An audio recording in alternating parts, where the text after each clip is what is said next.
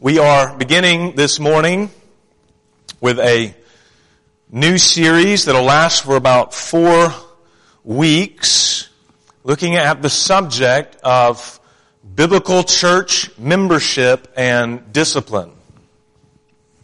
This will be about four weeks. If you haven't been here or if you're visiting, um, we have been working our way through the Gospel of John, and we are taking about a five week break from that. We looked at uh, the glory of motherhood last week as we celebrated Mother's Day together. And then as I said, for the next four weeks, we will be looking at what scripture says about membership and discipline. I hope, uh, and I'm praying that this, uh, as this journey as we, we take for about four weeks will prove to be helpful and clarifying for you. Old Baptists used to call this subject the lifeblood of the church. That's how they described it. Membership and discipline, they said, was the lifeblood of the church. It's what makes it move. So I hope that's what it proves to be and to do for us and so as we begin this morning, I just want to read with you from 1 Corinthians chapter 5, beginning at verse 9 and going down to verse 13. The apostle Paul writes to the Corinthians under the inspiration of the Holy Spirit, I wrote to you in my letter not to associate with sexually immoral people not at all meaning the sexually immoral of this world, or the greedy and swindlers or idolaters, since then you would need to go out of the world. But now I am writing to you not to associate with anyone who bears the name of brother if he is guilty of sexual immorality or greed or is an idolater, reviler, drunkard, or swindler not even to eat with such a one. For what have I to do with judging outsiders? Is it not those inside the church whom you are to judge? God judges those outside. Purge the evil person from among you. Would you pray with me?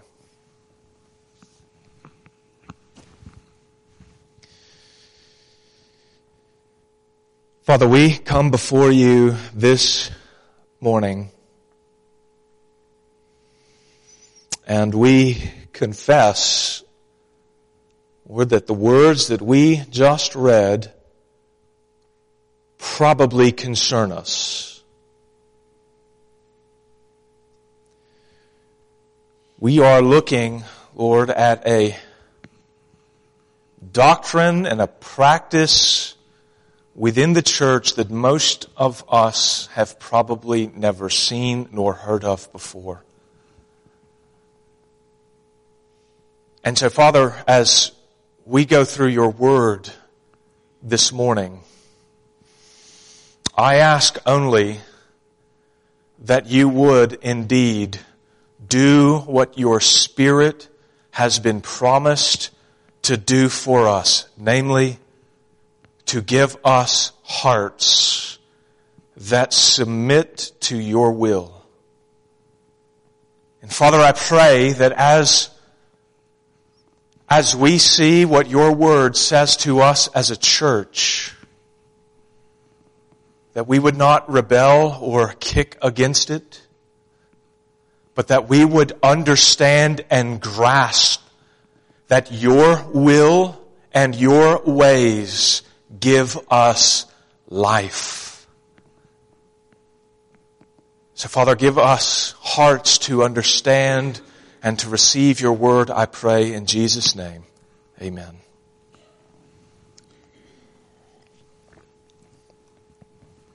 Well, some of you may be wondering of all the subjects to look at, to take a four week break from the Gospel of John to spend time looking at why membership and discipline.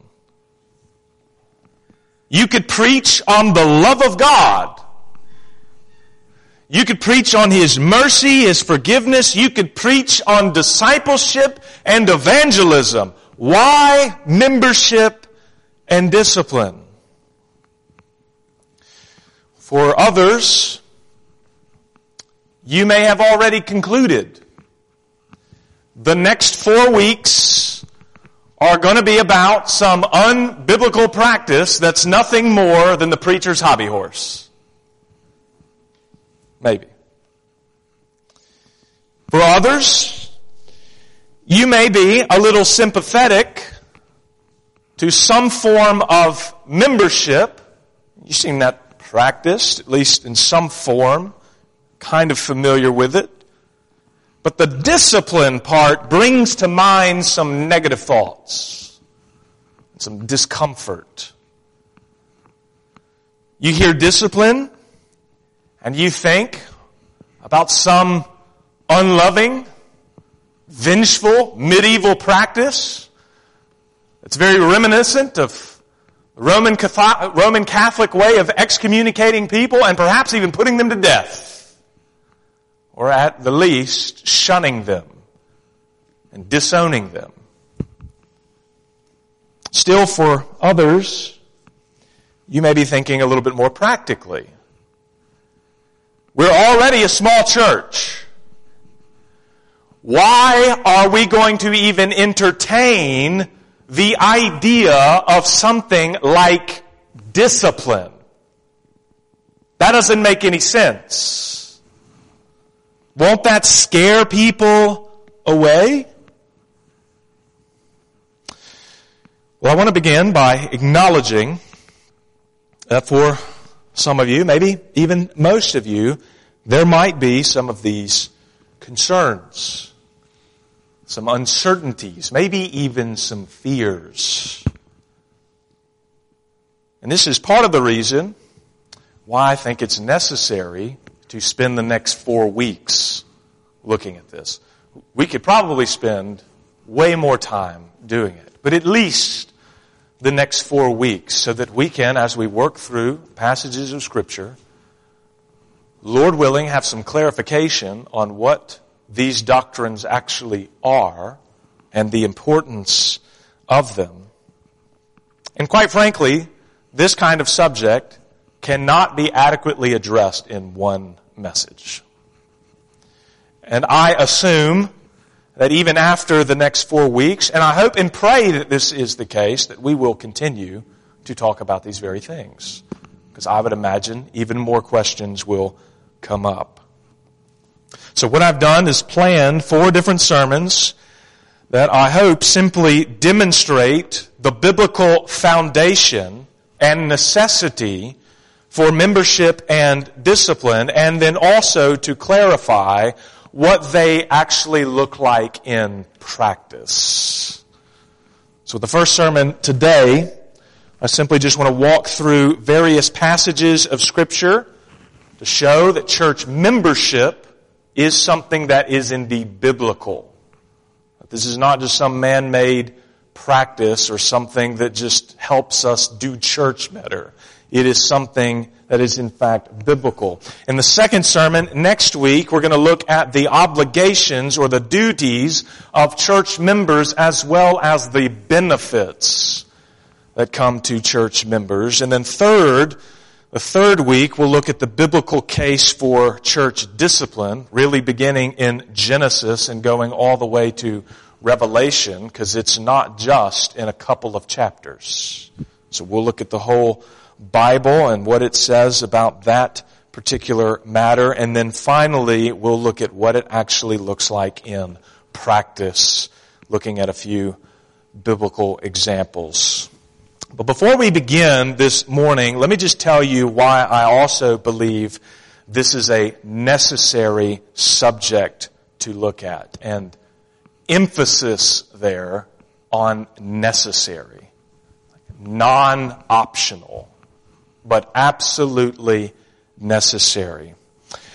I don't believe that you can read the New Testament, especially as it speaks directly on the nature of the church, and come away with the conclusion that church membership and discipline are irrelevant or optional and still have a church.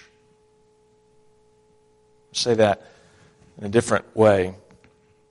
In other words, church membership and discipline, which are just the two, they're two sides of the same coin, talking about the same thing. One dealing with basically the entrance and maintenance of people into the church, the other dealing with the departure of them from the church. Two sides of the same coin, church membership and discipline, are one of the defining marks of an actual church.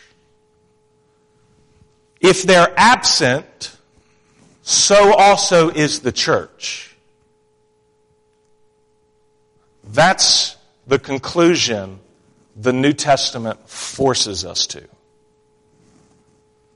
And that's not some novel idea. This is not something that has just come up within the last couple of decades. Historically, this is what Christians have always believed.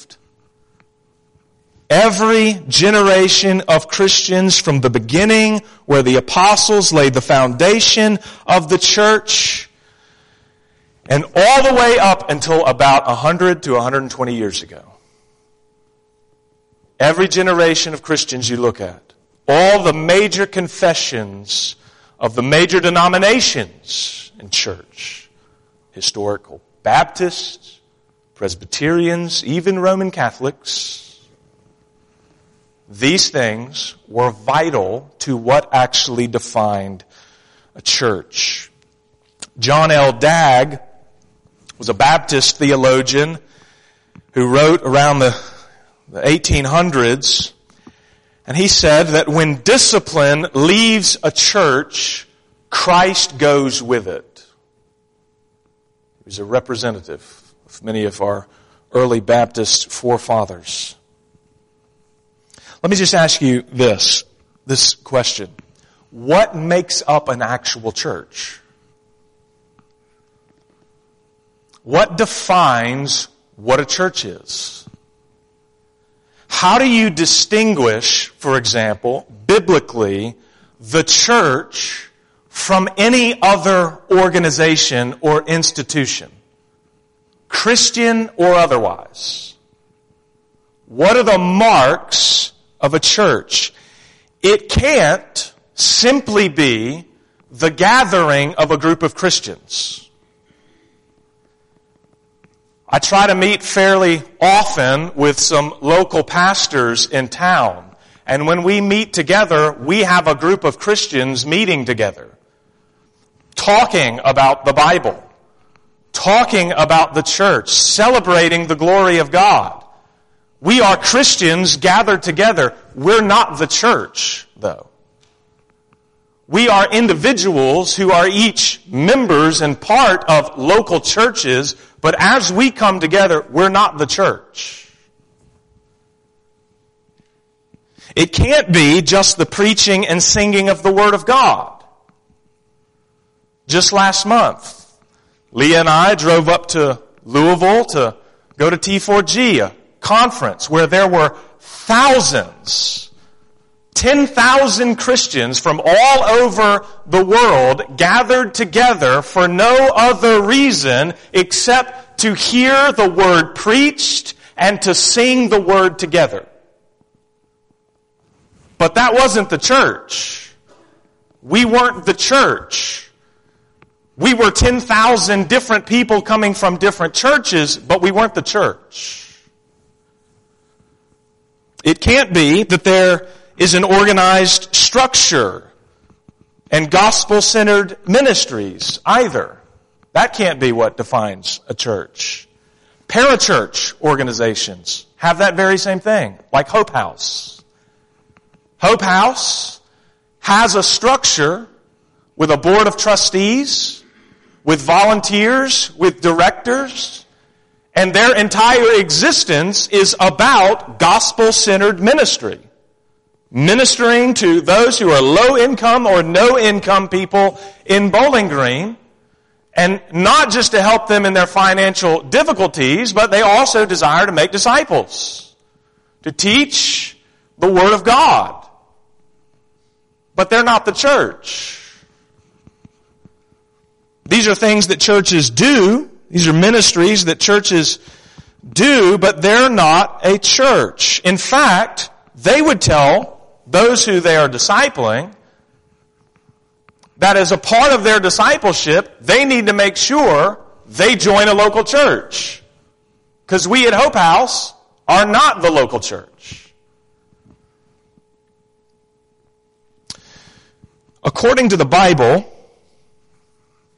in historic Christian confessions, the church is found where there is the right preaching and teaching of the Word of God, the administration of the ordinances of baptism and the Lord's Supper, and tied very closely to that, the presence of membership and discipline.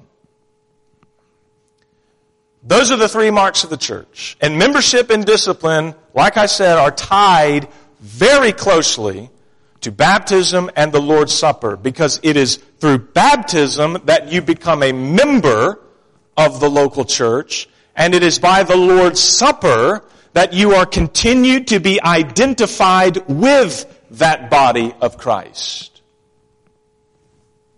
Close together. These are your marks of an actual church. Where these are, there also is the church. You can strip away all of the bells and whistles. You can bulldoze this building, flatten it to the ground. You can cancel Sunday school. You can remove any and all age segregated ministries like youth, college and career, singles, young married couples, family, young adult, old adult, women, men. You can take them all away. Leave yourself with simply the preached word, the ordinances, and the membership and discipline of the church. And there you have a church. And indeed, you can have a very vibrant church with those very simple marks. You can create all of these different ministries and events, but sacrifice one of these marks and you're left without a church. So this subject is necessary and vital to actually having a church. But additionally, and perhaps somewhat a little bit more surprising, I want to preach on membership and discipline because it's necessary for a real revival. It is necessary for a real revival. I'm not talking about the kind of revivals that probably many of us are familiar with where you actually schedule them put them on your calendar. We're having a revival the next week. I am talking about a real, surprising work of the Holy Spirit.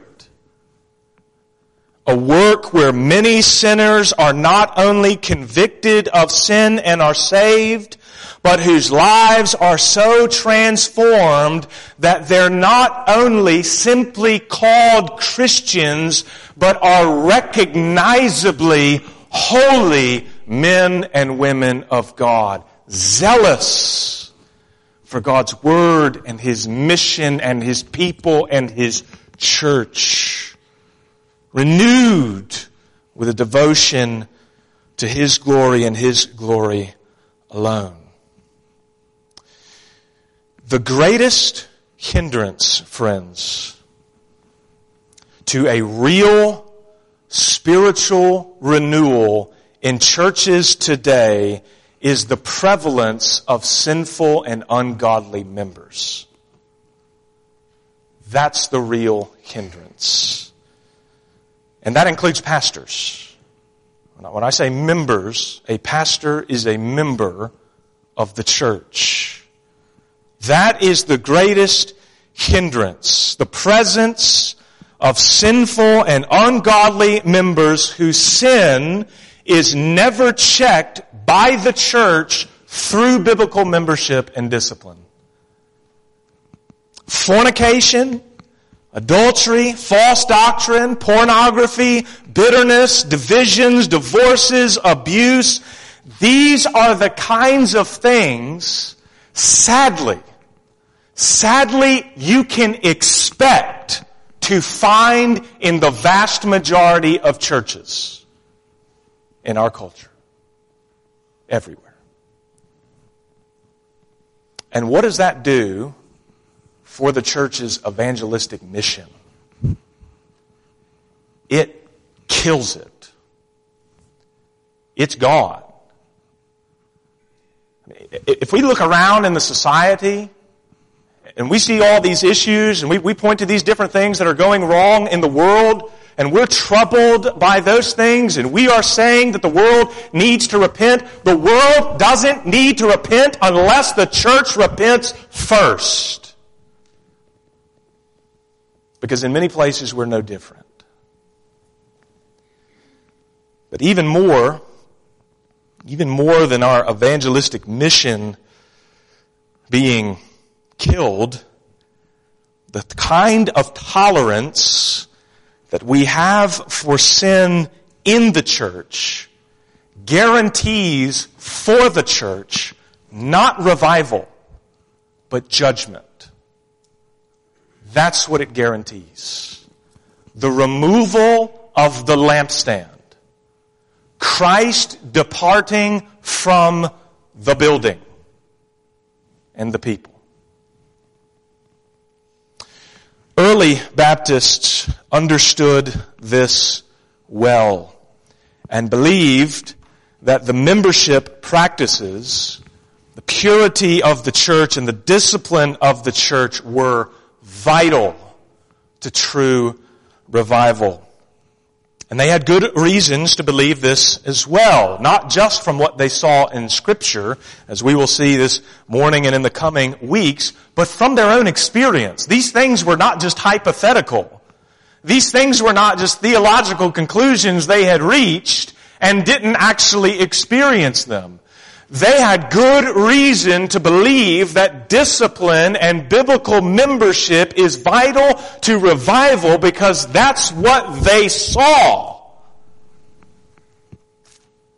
Gregory Wills is a Baptist historian wrote that Baptists maintained high rates of discipline, high rates of discipline at the same time they experienced rapid growth. Nationally, he says, Baptists grew 1.9 times faster than the population from 67,000 Baptists in 1790 to 1 million in 1860. In Georgia, they grew 2.3 times faster than the population, from 3,340 in 1790 to 99,149 in 1860. In Southern Democratic religion, he wrote, discipline and revival appeared to go together, not separate.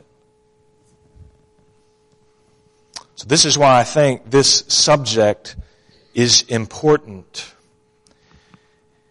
It's important if we're going to be a church. Number one. And it is important if we want and desire revival. Real revival. So with that being said, I want to just look at various passages of scripture with you this morning so that we can see that church membership beginning is in fact biblical and necessary. Now, by church membership, I'm simply referring to the practice by which corporately a local church declares who is and who is not the church. Okay? And individually, by church membership, I mean when a person voluntarily submits themselves out of repentance and faith in Christ to the authority of the local congregation. So church membership has to do with church, the church recognizing and affirming the genuine salvation of others and welcoming them to the Lord's table with them, with communion, as well as endeavoring together to faithfully love one another in accordance with Scripture. That's a rough definition of what church membership is. Now, church membership, we need to begin by simply saying it is not a practice that has a chapter and verse commanding it explicitly in scripture. That has to be acknowledged. There is no, there is no actual chapter and verse that says this is what church membership is and how it should be done. And because of that, many have concluded that church membership is therefore unbiblical. But I would argue that we ought not to make that conclusion based on that argument. Nowhere do you find in scripture any verse saying, this is what the doctrine of the Trinity is. And yet at the same time, we affirm as Orthodox Christians that God as a Holy Trinity has eternally existed as the Father, Son, and Holy Spirit. You can't not believe that and be Christian. Neither do you find any verse in all of the New Testament where Jesus explicitly says, I am God. You're not going to find that anywhere. Yet we worship Him as God. We submit to Him as God. And the reason is because what you do find are verses all over the New Testament that speak about Jesus existing from all eternity. You find verses all throughout the New Testament that speak about Jesus being the one through whom all creation came, excuse me, came into existence. He's the creator, therefore. And you find passage after passage that speaks about Jesus being the one who has the authority to send the Holy Spirit into the world. You could go on and on and on and find verses in the New Testament that attribute to Christ things that can only be applied to God. So that's why we legitimately conclude that Jesus is God. There's not an explicit verse, but there's page after page after page that has implications that force us to the conclusion that Jesus is the Son of God. Friends, it's the same thing. Same thing when it comes to church membership. There's not just one verse that says, this is what church membership is. But there are numerous passages calling for certain actions by the church which assume, imply, and require the practice of church membership. And it's those kinds of passages that I want to set before you in our remaining time. So if you need to, take notes. Write these verses down. Listen to the implication of these verses. If, if you don't have an open Bible, you may in fact be bored through the rest of this. It is going to be good that together we look at the Word of God and see what it says and ask the right questions of the Word. We need to be like Bereans. The Bereans who heard the gospel and studied the scriptures to see if these things were actually so. So first, the first thing that leads us in the direction of concluding that church membership is biblical is the fact that there are passages which require the church to make distinctions between who is part of the fellowship and who is not. So there are verses that require the church to make distinctions between who is in and who is out. 1 Corinthians chapter 5 verses 9 to 13 is the passage we read together earlier and it's a passage that we will continue to return to in the coming weeks. The context in chapter 5 of 1 Corinthians is that there is a man in the church identifying himself as a brother in Christ. Identifying himself as a follower of Jesus, and yet he is engaged in a sexual relationship with his father's wife, presumably his stepmother. They are involved physically together. And Paul has received a report about this, and he commands the church to immediately remove this man from the fellowship of the church, which in practice means that they can no longer recognize him as a member of the body, at least until there's repentance, and therefore they are to bar him from access to the Lord's Supper. So he says in chapter 5 verse 2, let him who has done this, the sexually immoral man, be removed from among you.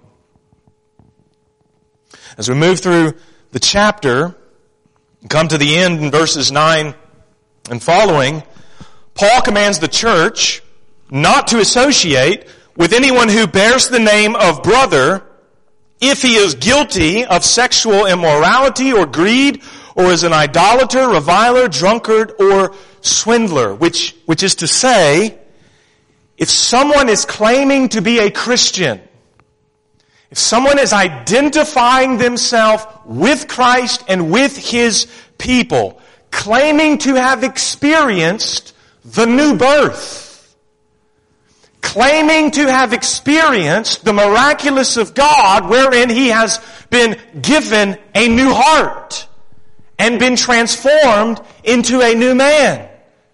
Claiming to have the sin killing power of the Holy Spirit dwelling within him and he's living in open, unrepentant sin, then the church is not to recognize that person as a Christian. He may in fact be one, but the church has no authority to affirm him as one. The church is obligated to make that judgment. Verse 12 gives the explanation. Paul says, For what have I to do with judging outsiders? Is it not those inside the church whom you are to judge? Now, what I simply want to point out here is the distinction that is clearly made. There are outsiders, which Paul says the church has no judicial authority over. They have no authority to actually implement some kind of judicial disciplinary practice. Because they're not members. They're not a part of the church. So there's those who are outsiders, but there are also insiders who are submitted to the judicial authority of the church. I mean, that's, that's part of what we do when we join a church, is we are saying, I am no longer my own. I belong to Christ, and I'm submitting myself as well to His people so that they as well can care for me, pray for me, correct me when I am going astray. That's love. That's family. Okay. And that assumes then that the church, this distinction between insiders and outsiders, assumes that the church knows who its members are. It knows who are the insiders, who its insiders are in its locality, and it knows who are on, who is on the outside. So that's number one, the clear distinctions that are commanded for the church to do. Second, there are passages which require the church to remove people from its fellowship. So 1 Corinthians 5, again, is a perfect example. For Paul, it is not an unloving thing to do to allow this sexually immoral man to continue to identify himself with the body of Christ and with the church. If the church tolerates this kind of behavior in its midst, whether it's because they have a wrong view of grace, whether it's because they have a wrong view of what love to your fellow man and fellow believer in Christ is, or whatever the reason may be, if it continues to recognize and affirm the Christian profession of faith that an unrepentant person is making, it's not only unloving towards that person, because it gives him a false assurance of salvation, but most importantly, it brings the gospel and the name of Christ into disrepute. So the Corinthian church, as we see in chapter 5, was tolerating this man's sin. And it was of a kind, Paul says, that is not even tolerated among pagans. In other words, you, church, what Paul is saying, you, church, are claiming to believe in the life transforming power of the gospel and are living worse than the pagans. What does that do to the name of Christ and the power of the gospel? So Paul says, this man must be removed. Now here's the simple question. We'll look at this passage more, as I said, in the coming weeks, but how do you formally remove someone from an institution or an organization unless they are already recognized as formal members of it? How do you do that? If I'm a member of a country club and I have to pay my yearly dues to maintain that membership, and they call me one day and say, hey, it's, it's time for you to pay your dues, and I say, no, I'm not doing it. Then they remove me. They have the authority to remove me because I was a member of the club. But if one day I got a call from a country club who I've never joined before, and they say, hey, we're going to remove you if you don't pay your dues. I'm going to say, I was never a member. What do you mean you're going to remove me? You don't have any authority to do that. I don't want to be a part of you. Right? Wouldn't make any sense. So the fact that we have this process in the New Testament of removing people from the recognized church assumes that a formal church membership was already in place. Okay. Third, we find places in the New Testament where people refused to join the church. So Acts 5 is a familiar chapter for many people. Recounts the story of Ananias and Sapphira. They were a husband and wife, you'll remember, who sold their property and they gave the proceeds to the church. They sold everything they had. and They gave it to the church.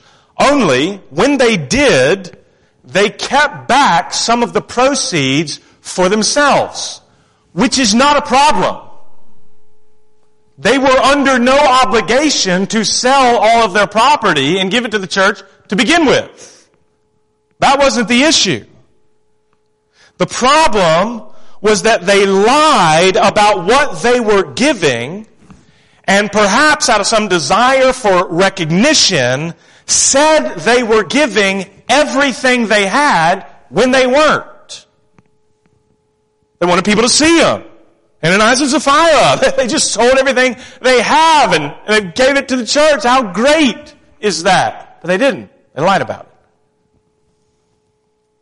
So you know what God does?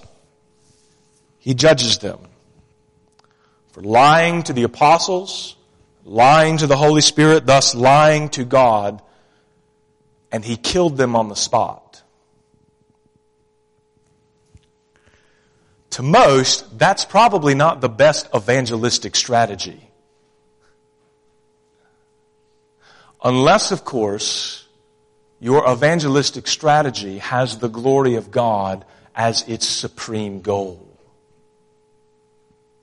His name, His power, His holiness being proclaimed above all. Luke goes on to tell us in Acts chapter 5 and verses 11 and following, and great fear came upon the whole church. Not surprising. And upon all who heard of these things. Now many signs and wonders were regularly done among the people by the hands of the apostles. And they were all together in Solomon's portico.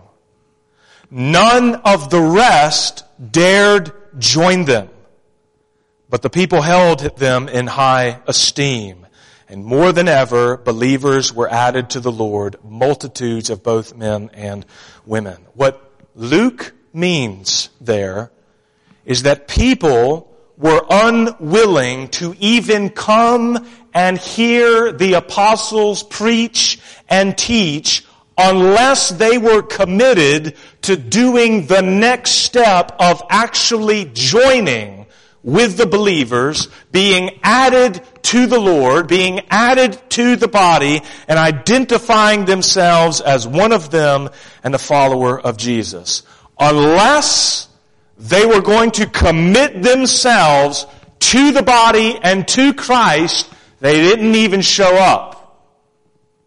They weren't coming for all this madness. People are dying, we've heard. And I don't want any part of it if I don't believe it. So here we have a text that teaches us that there were many who were unwilling to be recognized formally as believers. Fourth, there are passages which describe the church formally accounting for some of its members. So in 1 Timothy chapter 5, for example, we went through that several months ago. Paul is giving instructions to Timothy about the church's obligation to take care of its widows, its true widows. And he describes the qualifications that a widow must meet in order to be cared for financially by the church.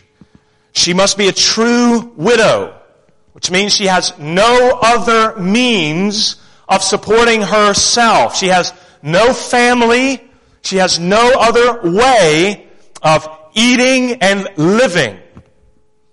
And as well, he describes other qualifications. And as he does, it's clear that one of the other qualifications is that a true widow who's going to be cared for by the church must clearly be recognized as a faithful believer. So as I said, we saw that several months ago. But at the beginning of his list of qualifications, Paul says let a widow be enrolled. Let a widow be enrolled if she meets these qualifications. So the point for our purposes is that there was an enrollment. There was a listing. They didn't have the, the printing press or anything like that, so they didn't have modern paper, but they certainly had ways of writing down lists on papyrus and other forms of writing materials. They had a list. And if someone rightly met the qualifications of being a true widow, she's enrolled. She's on the list. Some of the members are listed. Fifth, there are passages which recognize a majority decision by the church in receiving or restoring a repentant sinner into the fellowship of the church. Let me say that again. There are passages which recognize a majority decision by the church in receiving and restoring a repentant sinner into the fellowship of the church. In 2 Corinthians chapter 2, Paul appears to be speaking about the sexually immoral man that we learned about in 1 Corinthians 5. Most commentators believe this is the same person being discussed. Only now, instead of in 1 Corinthians 5, some time has passed, and he's writing about this person again in 2 Corinthians chapter 2. And what we see that's different in chapter 2 is that the man has repented. He's repented.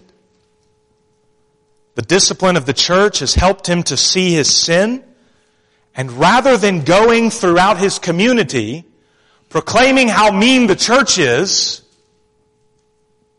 that's not the action he took. Rather than doing that, he has responded how a true believer will respond when something like this happens. When, when in unrepentant sin, the church moves to remove the person from its midst. He has responded how a true believer will respond. He has repented and he has sought forgiveness from God and he has sought forgiveness from the church. Paul writes in 2 Corinthians chapter 2 beginning at verse 5 and following. Now if anyone has caused pain, he has caused it not to me, but in some measure, not to put it too severely, to all of you. For such a one, this punishment by the majority is enough. So you should rather turn to forgive and comfort him or he may be overwhelmed by excessive sorrow. So I beg you to reaffirm your love for him. Reaffirm your love. Reaffirm your love for him. Notice there that Paul refers to the punishment of the majority. The implication should be clear, of course. There's no way of accounting for a majority unless you have already accounted for the whole. There's no way to know that. How do you know if you have a majority decision if you don't know what the whole number is? And so Paul says the punishment of the majority is sufficient. You, now that this brother is repenting, is seeking forgiveness, you reaffirm your love for him what the discipline of the church has aimed to do. Not to shun him, not to make him feel like some worthless person, but to restore him to walking in faithfulness to Christ. What its aim was to do, it accomplished. Because he was a true believer. He came to recognize his sin, he repented, and the church is to welcome him back in freely. Let me just end with this last point. There's many others that we could point to, but me just end with this last one, which is that passages that call for obedience to church leaders require formal church membership. Passages that call for obedience to church leaders require formal church membership. Hebrews chapter 13 verse 17 says, Obey your leaders and submit to them, for they are keeping watch over your souls as those who will have to give an account to the Lord. 1 Thessalonians chapter 5 verse 12, Paul writes, we ask you, brothers, to respect those who labor among you and are over you in the Lord and admonish you and to esteem them very highly in love because of their work. Now here's the question that should make the implication of these verses obvious. Whose souls are the leaders of a church watching over?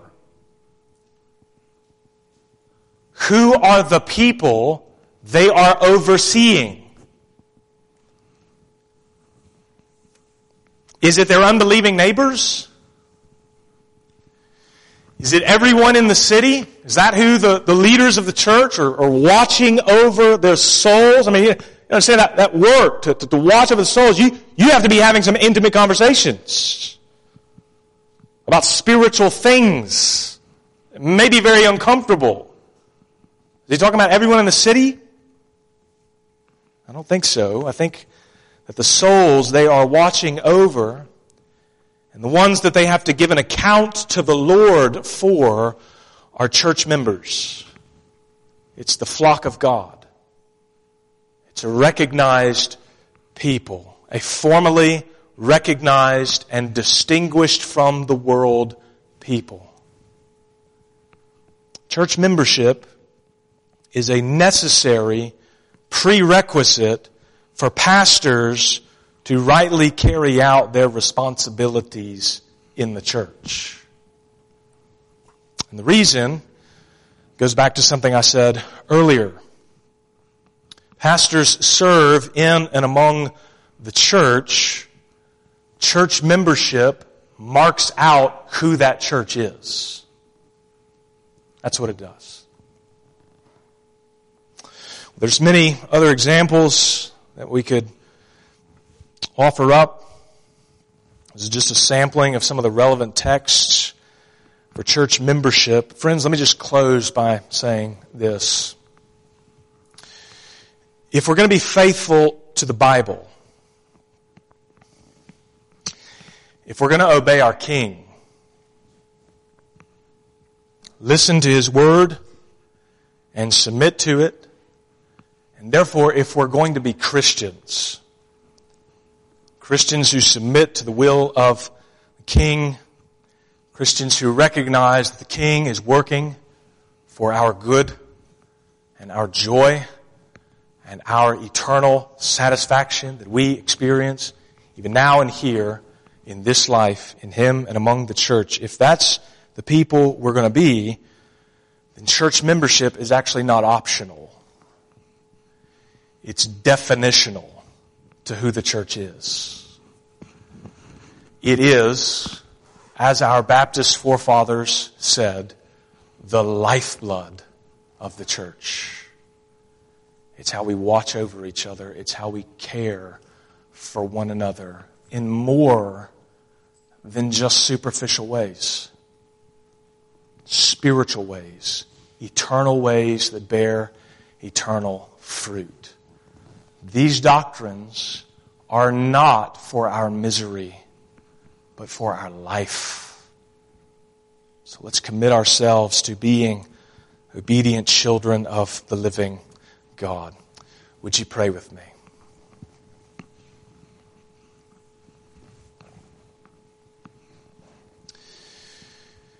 Father, I praise you that as you have saved us and redeemed us, from the kingdom of Satan, you have brought us into an actual kingdom. It belongs to you. You have united us to a body and you have not left us without a word and without instruction on what the church is how she is to conduct herself as exiles and sojourners and lights in this world. Father, I just pray not only for our church, but just churches all over this nation where so much sin entangles us. Restore among us, Lord, a burden and a desire and a love to be a holy people set apart for your glory. And as you move us in this direction, Lord, pour out your Spirit in a mighty way and give us the revival we long for. I pray in Jesus' name. Amen.